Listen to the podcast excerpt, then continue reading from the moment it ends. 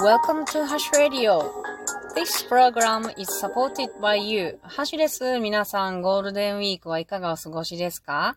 私は今はね、愛知県の東の方にある豊川というところにおりまして、また車の中から配信しております。別に旅行じゃないんですよ。私は浜松に昨日泊まりに来まして、浜松はね、静岡県ね。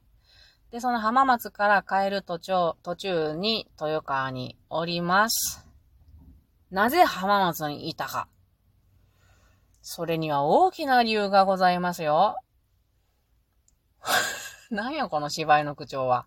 あ、ね、やめよう。はい、やめます。浜松は、私まだあの、浜松の森林整備 NPO に所属しておりまして、そこが、えっ、ー、と、竹林整備のイベントをしたんですね、今日。なので、行っとりましたが、すげえ楽しかったです。なんと私は今回、講師として代表が呼んでくれましたので、謝礼付きです。ありがたし。で、今回のイベントは、えっとね、ある企業さんの労働組合さんとコラボでした。私たちの NPO がえっと、今回は竹林整備が目的ですけれども、この竹林整備をこの労働組合さんの人たちに体験してもらうっていう、まあ、機会を提供するって感じかな。でした。この企業さんね、あの、木質ペレットを使った世界初の、あの、持続可、持続可能な空調システムのものを作っているところなんですよ。私2年前にそこ見学行ったことあるんですよ。浜松市の環境政策課のイベントで。だから、大感激でございました。またなんか機会あったら話聞けたらええなぁと思いましたね。名刺もらったからね。ゲットだぜ。で、まあ、今日はどんなことしたかっていうことを話そうと思います。うーん。えっとね、竹林整備なんやけども、普段、この NPO が整備してるところって、えっとね、竹が一本も生えていない森林と、それから小道を挟んで反対側はもう竹、放棄地栗になっているところ。この 2, 2種類があるんですよ。なので、えっと、午前中のイベントでしたけれども、朝の、そうやな、1時間ぐらいかな、は、あの、まあ、それぞれの自己紹介みたいなのと、それから安全管理の話とかと、それから、えっ、と、この森林のところを散策して森林を見ようっていうのをやりました。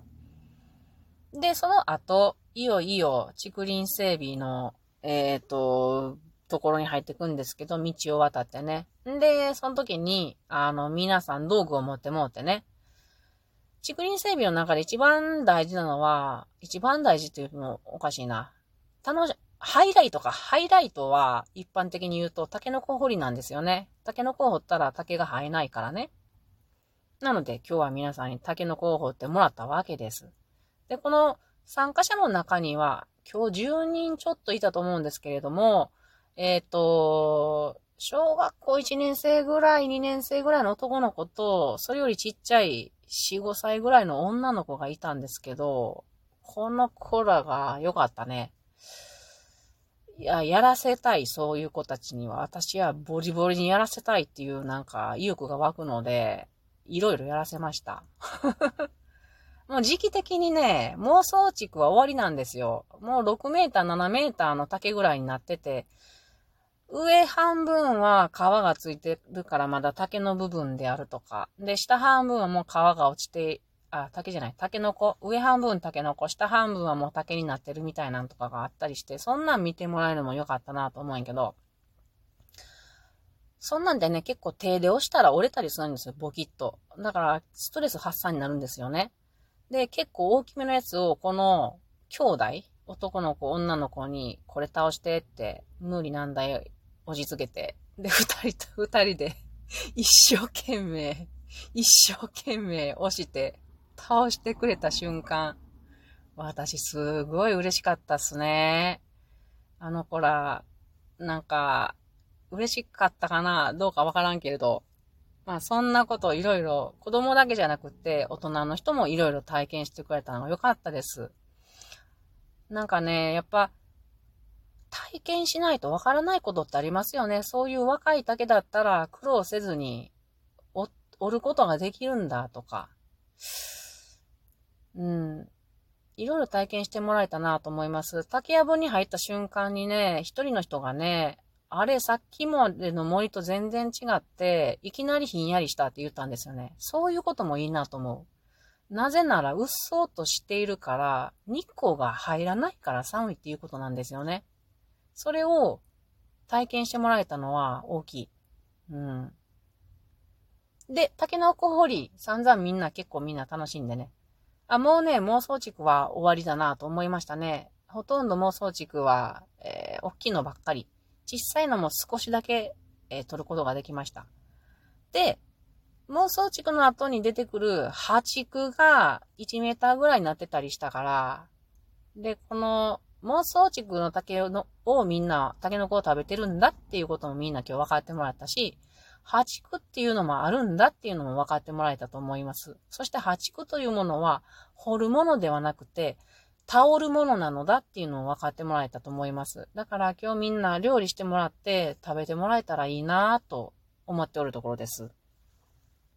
で、タケノコ掘り体験コーナー、一通り楽しんでもらった後、いよいよ、えー、竹を切る体験コーナーでございます。これが私、森林インストラクターとして担当してねって代表から言われていたところです。よっしゃ、講師とやして頑張るぜと思って言っておりましたので、どうやって始めようかなって、あの、ホテルで考えてた時に、質問から始めようって決めてたんですよね。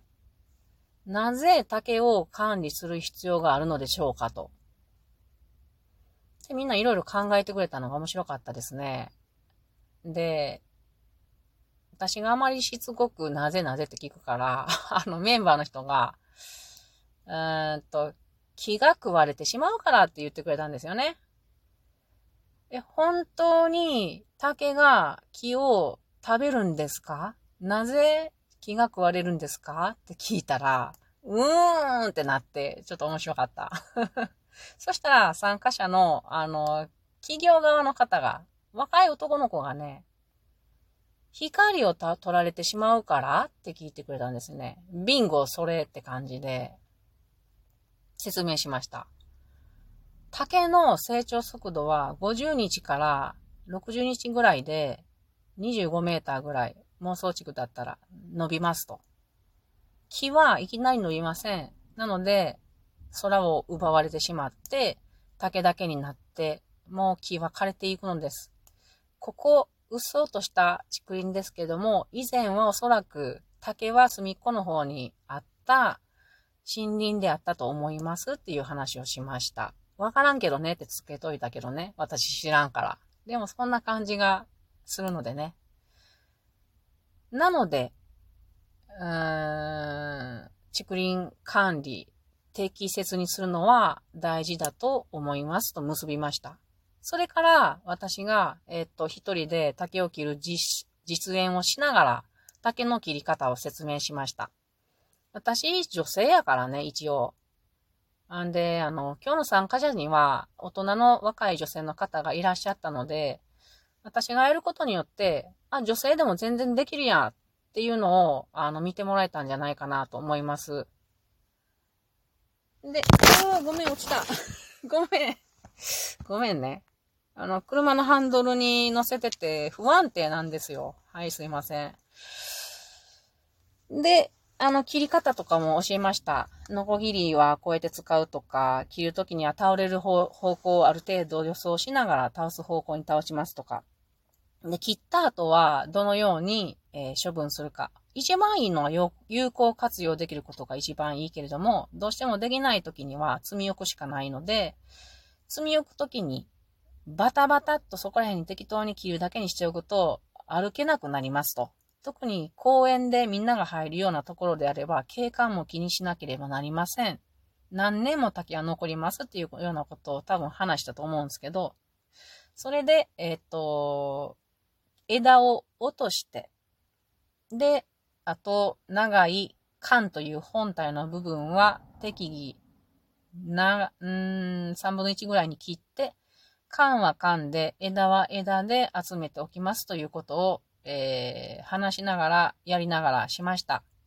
で、その後は3人ずつのグループ、3人4人ぐらいのグループに分かれて、みんなそれぞれ、えー、古いものであるとか、木の近くにあるものであるとか、竹を選ぶところから皆さん考えてやってもらって、で、協力して倒して、で、枝分けて、み、あ缶も切って、えっ、ー、と、所定のところへ集めるっていうのを体験してもらって、私、こういうことを自分が講師として一応ね、一応ね、優しさでやってもらったんやけど、こういうことをできるんやって思えたことがすごく幸せでした。本当に。この代表がこうやってやってくれたのに本当に感謝してる、してるんですけどね。